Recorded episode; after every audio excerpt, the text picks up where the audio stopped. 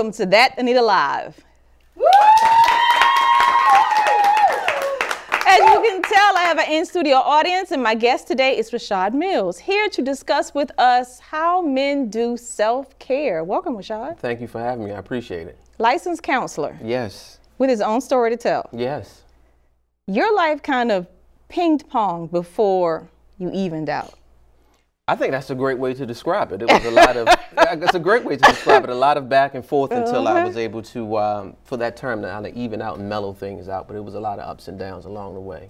So what was what was the first, I guess, incident where you kind of bounced down and asked yourself, "Hey, what is going on here?" I think that would be 1997. At the time, I was like literally trying to find myself. I graduated from high school in 1995 in a school in Baltimore, Maryland. I was really trying to discover who Rashad was. So Mm-hmm. I like to say it in a humorous way, but it's not the humor, humorous about it. I was a street pharmacist, right? And that's an AKA like a drug dealer. So, and I wasn't very good at it at all. And I knew at some point that something was going to happen to get me back closer to who I originally was. Okay.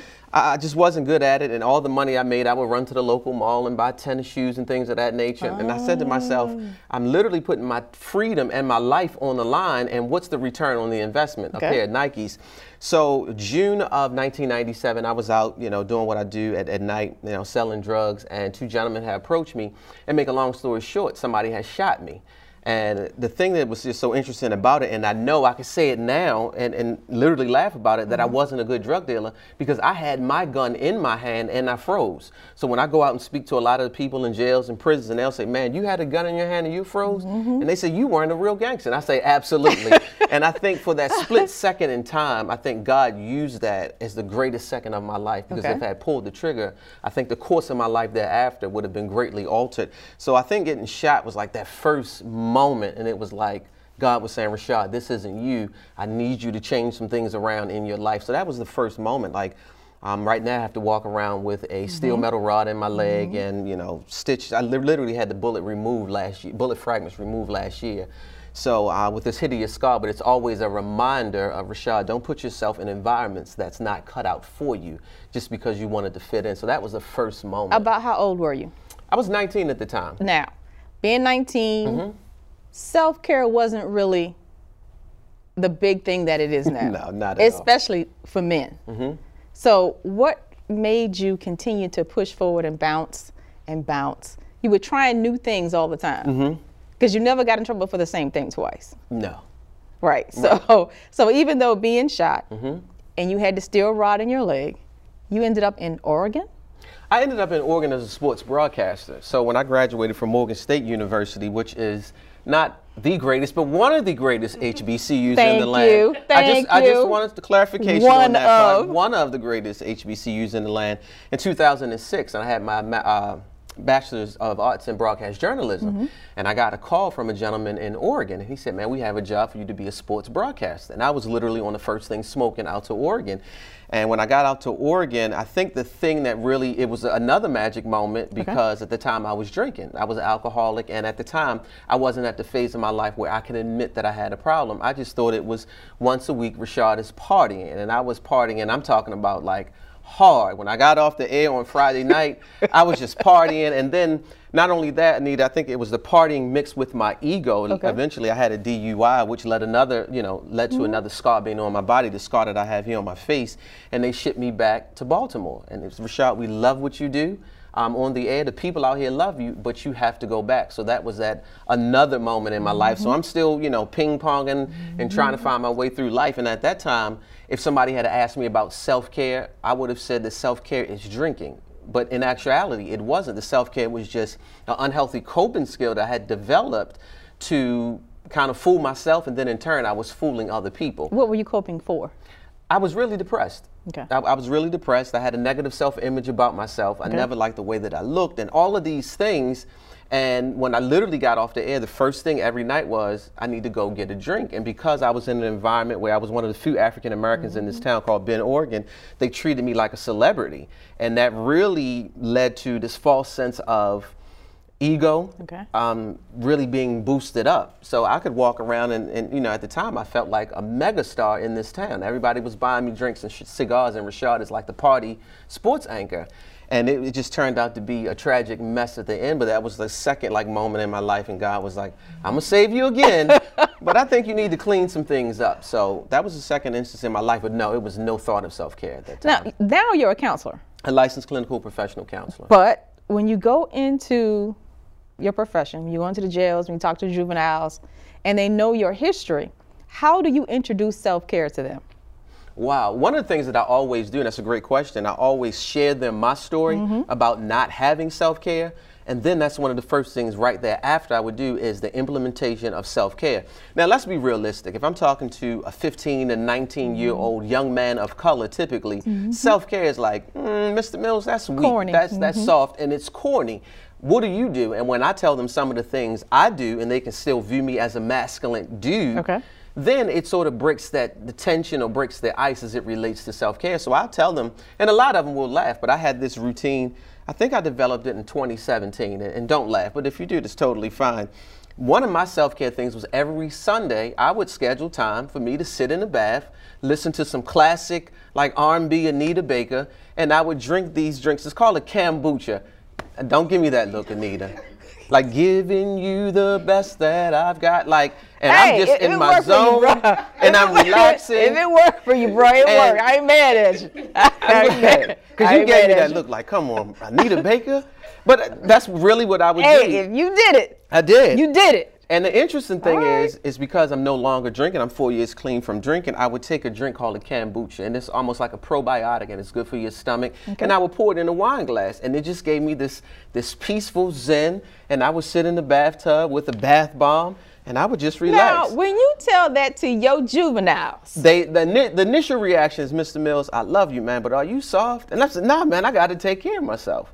So self care to me, it's something that I have to schedule in my routine. And my kids will literally tell you Sundays afternoon after church, I schedule in that epic after church nap. That's a part of my self care. By 1:30, I don't care what's happening in the world. I need to be lying down. I need to be relaxing and resting. You give me that look again. Let's track back through the ping pong life again because yes. we, Benedict. Mm-hmm. One year. One year fell in love, got into some other things. Yeah. Found yourself at Morgan. Mm-hmm. Went to Oregon. Then what happened? After Oregon, I came back and it was more soul searching for Rashad. I, I really didn't know who I was and what I wanted to do. My initial goal was to break back in the television industry, but mm. unfortunately I couldn't do that. So I was in a, I was teaching. And I was teaching, and I, I applied for Teach for America. I okay. thought, as an African American man that wants to teach, I was a shoe in until I got the rejection letter. And I said, God, where do you want me to go? I thought it was a natural shoe in, you okay. know, for me to teach.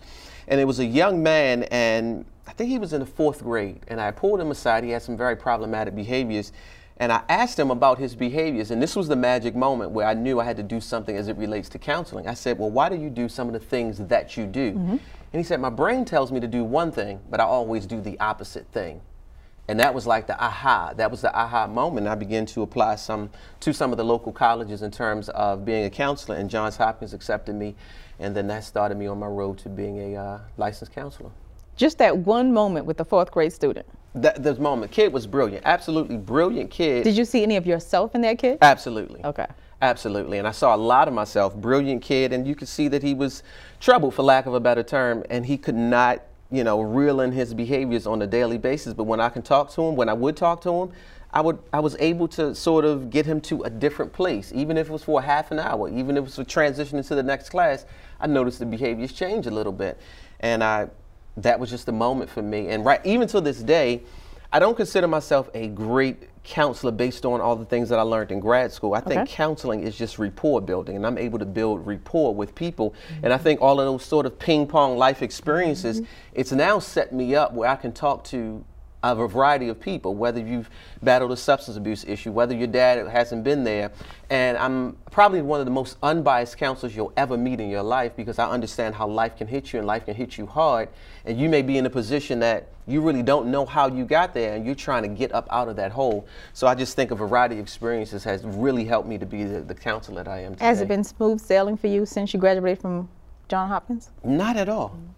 Not at all. I mean, life still presents, you know, a variety of challenges. What is the greatest challenge you've ever had to face? Wow. I think Well, it's two of them. Okay. I, I think um, in 2009, June the 2nd, the greatest challenge that I had to face Mm-hmm. was being the father to two amazing twin girls because I never grew up with a father present in my life. I didn't know how to be a father. And the good thing about twins, and I, I shared this kind of funny, is that my mindset was if I mess up on one, I still got the other one to get it right. But it was it was such a challenge. So you talking about a young man who was still drinking and partying and had no sense of himself but yet God has given me this amazing responsibility, um, an amazing blessing with two little girls. And I was like, God, well, what do I do now? And that was one of the biggest challenges because they were preemies, and when one came home from the hospital, I think I had tickets to a Baltimore Orioles game. And when the other one came home, I looked at the mom and I said, Hey, well, I'm going out to the baseball game. And she looked at me and she said, Do you realize that we just have two little girls? Both of them are home from the hospital. And I was like, Rashad, you incredible. I can look back now and say that was one of those moments where I can really look at myself and say how immature I was mm-hmm. because in my mind it was still, you know, go out with the boys and party and drink and just, you know, have a blast. So that's the greatest challenge. And then the other one came last year on um, June the 19th. I was incarcerated for three months. And you, you talk about mental health on a much greater level. Because you were a counselor in the penal system, correct? Yes. And this was for phone fraud? It's no, not phone fraud. Okay. Telephone misuse. I didn't even know that charge existed until the judge says, "Well, I'm gonna sentence you to three years, and I'll suspend two and a half and give you six months." Then I said, "Oh, well, I know it exists now." So June the 18th, I was at the Baltimore City Juvenile Justice Center doing, you know, what I would typically do, provide groups, individual sessions to young men. And the next day, I went to court for a misdemeanor charge, and as a result of that, I did uh, three months in jail. So you talk about another challenge. So how? Because this this charge puzzles me because I've never heard of. I, again, I didn't know I didn't know it was real until the judge said bailiff cuff him. Then I knew it was real. So what the charge was, it resulted. I was dating a, a young lady at the time, and um, we talk about mental health. I do this every day. I can help other people, but at that moment, I lost it, and I really wanted to, for lack of a better term, voice myself, right? Um, and I kept calling her until I thought I could get my message across. Some very troubling things happened in our relationship. As a result of that, that's why I did three months in the jail. Uh, do you think that was fair? In, in terms of fair, I don't, I don't think it was fair, but I'll say this. I think it was, Rashad had to be accountable for his actions. And I think for me and where I'm going in my life, I think it was one of the greatest things. It will turn out to be the greatest 101 days of my life. So looking back at it in hindsight, mm-hmm. because this time last year, I was actually locked up. Mm-hmm. It's the greatest three months of my life because what it did is it shaped Rashad in a whole new way. And when I'm talking about from, I knew it was some things that God had to clean up in me, incredibly arrogant. And when I was in the jail, I was literally telling some of the CEOs, Do you know who I am? I have my own radio show. I'm a therapist. I'm a speaker. And they were looking at me like, Yeah, you inmate 458627. And it, it humbled me so much that now I'm at a place, um, about a month ago, I was, I was making myself some breakfast every day at the same meal turkey, bacon, egg, and cheese, and oatmeal, right? And after a while, it's like dry and bland because I eat it every day. And I was saying, Man, this, this, this just sucks, for lack of a better term. And then instantly, God was like, man, you remember when you were in an environment where you had to eat what you were told. So this sense of humility every day is a blessing to me. Every day, I always say to myself, I'm in overtime. I'm in overtime. Every day that God allows me to wake up, I'm in overtime because this is the bonus round to me because I know what it's like to be in an environment where you have to ask people to do certain things. Mm-hmm. You have to ask, you have to literally fill out a form to get a haircut. You have to literally fill out a form. I lost my bed sheet and this, uh, this part of it is in my book. I lost a sheet that you would need to sleep on every night. You know what they told me? Fill out a 118. So you know what I had to do? I had to literally take towels and wash them every night, and then that became my sheet because I had to wait a week. If you lost your toothbrush or a cup, you need to fill out a 118. So this sense of humility, um, wow, sense of humility in my relationship with God strengthened like you, you wouldn't believe it. So it's, and now to myself, I'll always say, if I go into a jail and prison and speak and do mental health services, I can do it with a different perspective. Like I know what it's like. Like now, I, at one point I was actually jaded because I wanted to go and be the greatest motivational speaker ever. And I think God said, let me, let me bring you back down. So now when I go in jails and prisons and things of that nature, the conversations are different because I know that person may need to just talk to me for 10 to 15 minutes. It can change the course of their day, their week, potentially the course of their life because you're in an environment. And, uh, you know, pardon my French, I'm bilingual, but it's hell. Jail is hell. Here's what you miss when you're not in studio with That Anita Live. I don't even mention this in the book. No, you didn't. Explain. I ain't. At 96th Street, you transfer into the one. do you want it? Yes. Right. I ain't. Because you know, I'm at the end of my toilet paper roll when you talk about seasons in life. She said, "Uh, I, I'd rather be good by myself. Please, spill the tea. Come on! I love to have you in my audience. Please tell a lot. Girl, you please tell a man to leave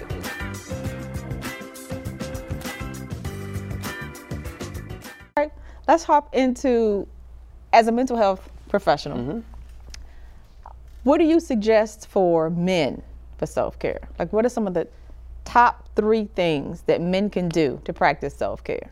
schedule rest. I think we're in a society right now that most of the successful people that we watch, and typically it's via social media or the internet, is grind. It's grind. I gotta hustle, no sleep. I think that's one of the the biggest things that are contributing to mainly brothers right now, brothers and sisters, but since we're talking about men, brothers passing out and dying. Because we have this mentality that I have to hustle, I have to go get it, I have to grind. I'm a provider, priest, protector, which in fact we are, but I think in those roles, we mm-hmm. have to understand that if I'm not the greatest version of myself, then nobody else can get the greatest version of me. And prior to even going to jail, I was at that point. I gotta go, I gotta go, I gotta go. Interestingly enough, some of the most peaceful days of my life happened while I was incarcerated. I never thought I would say that ever. Because guess what? It was, I didn't have to worry about being a father. I didn't have to worry about paying bills. I didn't have to worry about the next speaking engagement. Mm-hmm. So, men, we're, we're almost challenged with all of these tests that we have to go, go, go, go, do, do, do. But at the end of the day, health and mainly sleep is, is the biggest thing because we have people that are sleeping four or five hours a day. And these are the people that are driving buses. These are the people that are protecting us, police officers. We have doctors, you know, performing surgeries and they're not sleeping because society says we have to do, do, do. And, you know, after that experience, I think sleep is, is crucial. Okay, so that's the man. Now, for the woman that's Mm-hmm. in that man's life, how can she convey that to him to help him understand that he does need rest? Communicate. Communicate in a, in a healthy way. And when i say communicate in a healthy way oftentimes the communication process we know it's a sender and a receiver of that message. Mm-hmm. And i think this is for the lady in that the, the gentleman's life. She has to find know his communication style. Whatever his language is in order for him to receive the message. It doesn't mean when he first walks in the door you need to get some sleep. That's probably not going to be the best that's probably not going to be the best method right? So you have to be in tune and have that level of discernment in terms of what's his communication style. And whatever that is you need to communicate with him. Hey i've been watching you. You're not at you know at your best. Are you sleeping at night? Like what's your sleep schedule like? And i think it's just uh, women have a huge role to play in a man's life and, and vice versa because men most men we're actually going out and grinding why to be that provider or to make the woman and the family that we have at home happy so they mm. have sort of insider information in order to help this this gentleman out in terms of taking care of yourself first Number two. Wow. Other th- number two, I think it's just knowing yourself. Is important to self care, like knowing yourself. Because again, for Rashad, it may be you know a, a bubble bath and relaxing, listening to music. There you go with that bath. Man, it, it's relaxing. I'm telling you. Immediately after the show, go home and try it. I'm telling you, it's it's incredibly relaxing. But you have to know yourself and what works for you. For some men, that may not work. For some brothers, it's the physical part of self care, like which is going to the you know the gym and, and lifting as much as they can. Okay. That may work for them. For me, I like long distance jogging. Long distance jogging gives me a great opportunity just to listen to music and just be in tune with my thoughts. Um, so I think it's a physical component, but I think the second thing is really knowing yourself and then knowing who you are and what works for you. It will lead to those other things because everything that somebody else does won't work for Rashad and then vice versa. Okay. Self awareness is very important. Oh, it's critical. You have to know. You have to know who you are. Like part of self care, like the emotional part, knowing who you are. Like you really have to challenge yourself internally. And when I say challenge yourself internally, now don't laugh, and I, you probably will laugh at this one, but I have conversations with myself all the time because I'm so aware of Rashad. I know, and we use this word in mental health, I know what triggers Rashad and what doesn't. So I'm having conversations with myself all the time about being aware and just really in tune, going back to you know, awareness, being in mm-hmm. tune with myself is like really important. Number three. Number three, it's I think it has to be a something that you have to do for your mind specifically. Like for me, I read a lot. I, I think that's good for my mind. Some um, uh, some brothers are really into um, games. They play games on their phone, which would like help them uh, help them from a mental perspective, challenge their mind a little bit. You have some brothers at crossword puzzles. I mean, old school things, whether it's sitting down reading a paper, right, which is not even heard of in, in 2019 because everything is on the phone. But I think it has to be a mental component of it where you literally challenging your brain. And when I say challenging your brain, not to the point that it's not self care, mm-hmm. but challenging your brain to the point that you're keeping your brain active. So that's would be my third one. What are some of the activities that men can do to keep their brain active? Because the average male, mm-hmm. that's not at the top of their list on what they should be doing. They don't even understand why self care is important. I think what- most men, they think self care is something that a woman should do.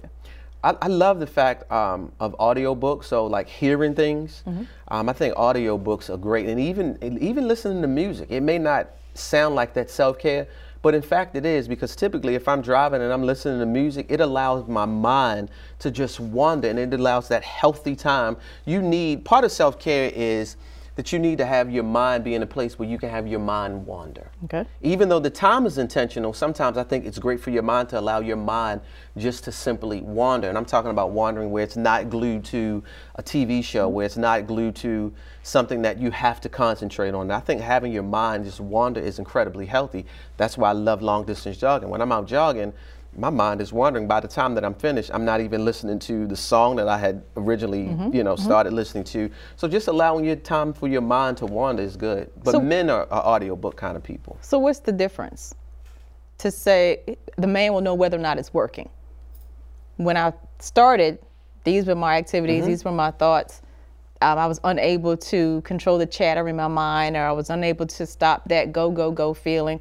What should they look for on the other side of an activity to say, this one works for me versus that one does not? Great. Do you feel better? Do you feel better when that activity has concluded? Do I feel better after a long jog? When I went out, I had a lot of tension and stress. But when I get home from that long jog, do I feel better? Do I feel relieved? If the answer is yes, then that's a self care activity that you can engage in and schedule time to engage in it. If I go to the gym and I come home and I still have these thoughts on my mind, the quietness of my mind couldn't happen at the gym, maybe it's not the gym for you. So you have to determine, again, going back to self awareness, when the conclusion of that activity has occurred, mm-hmm. do in fact I feel better? And that's one, one of those things that you have to really know yourself to say, do I feel better after it's over? And if I did, then I want to engage in it and I want to schedule it more, Okay. engage in it as much as possible. How did you find yours?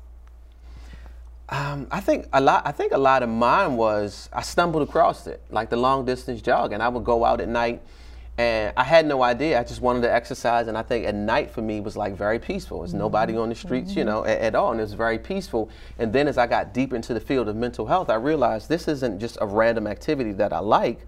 This is something that I need to do more often, and I need to intentionally have this a part of my self care. So at the beginning of every year, I'll find a half a marathon, 13.1 miles, and I'll schedule it. And I know training up until that point, number one, it keeps me disciplined. It keeps me disciplined about the way that I eat. Um, I have something to look forward to every day, so I have that visual. And then I know I'm going to get naturally better every day I go out and jog. Not even necessarily from the jogging, but from the mental health part of it. So I schedule um, a half a marathon every year. It's, it's part of, literally part of my self care. The same one every year, or you just find Different ones. So this week, uh, this year, I just completed the the Maryland Half Marathon. I think it's June the eighth, out in Columbia. Yeah. Maybe we can train for one. Never. Never. Okay. You don't have to worry if I need to running anywhere. That's not a going to part happen. of your self care. Uh, exactly. Knowing I'm not a jogger. Self care for men. Why is it different from self care for women? I think it's different only in the sense of that it's harder to get a guy engaged in self-care. And why is that? Because I think society still says is this, you know, masculinity, these quote unquote unofficial rules that we have to go by. Mm-hmm. No, we don't need the self-care, man. You just drink it away. Or you just go out and you just hang with the boys, or whatever that. You know, I'm, and I'm talking things I think that are so outdated. Mm-hmm. And as a society, I think we're gradually getting better in that regard. But I think it's so much harder for a man to number one schedule it. Because a lot of my clients say, Are you scheduling time for yourself? And other than the gym, it's nothing scheduled because it's still this sort of stigma attached to self care and being masculine. They just don't mix in a lot of people's worlds. So I think number one is scheduling. Scheduling. I think other than that, How do you talk men out of that? That the stigma doesn't apply. Um, I always share a lot of my experiences, but I have them in a session do a personal analysis of themselves. And when I, when I say a personal analysis, when they say, well, this is troubling me, and then we kind of look at what you're doing to, um, I guess, get over these personal challenges that you're having. And I never hear self care. And then I'll always say, well, maybe you can try this. And the reaction is always the same man, I'm not doing that. I'm not scheduling time. No. But then uh, again, I'll go back to have the things that you've been doing previously, are they working for you? And the reaction, I mean, the, the response is always no. And then if it's not working, then we need to change something. And I think about, you know, maybe three or four sessions of really at the right time, not literally hitting them over their head when they walk in a session talking about it, but at the right moments, inserting that into their brain mm-hmm. you can gradually see growth. I think men, as opposed to women, we are naturally um, less resistant to change. So it takes us a longer time, especially as it relates to, again, ourselves. Because many of the models of true men that we've witnessed, they weren't going to the doctors. They Have you have you noticed any trends within the mental health field in Maryland? I have. Adding self care for men? Absolutely. How so? Because I think uh, one of the things is social media. This is one of the benefits of social media. You see it more and more often that men are actually talking about the importance of self care. You have a lot of religious organizations that are incorporating it into their their normal practices. You, you see it more on mainstream media. You see celebrities talking about it more. You even see it, um, which is the the biggest uh, selling point for men. We're talking football season is going to be coming up. Mm-hmm. So we see it amongst athletes talking about taking care of yourself and mental health. So men need to really see another tribe of men Okay. that they consider manly to do it before they'll kind of inch their way into it before they're all in. Okay. Any parting words for men that feel as if they do not need to practice self care? Absolutely. I think self care, every man that has the opportunity to watch this show, I want them to understand that self care is self care is critical for your growth. You cannot be the best person that you are to anyone involved in your immediate circle if in fact you're not taking care of yourself. All of the mistakes I think that I made in life, not even I think, I know for sure when I look back, a result of those were Rashad didn't take care of himself properly, and then in turn, I'm not making proper decisions because I'm not at 100%. So be the best version of yourself that you can be to yourself, and in turn, the world will receive that 100% as well. Point taken. I'm Anita, your host. Be sure to check out thatanitalive.com for where and when to see our next episode.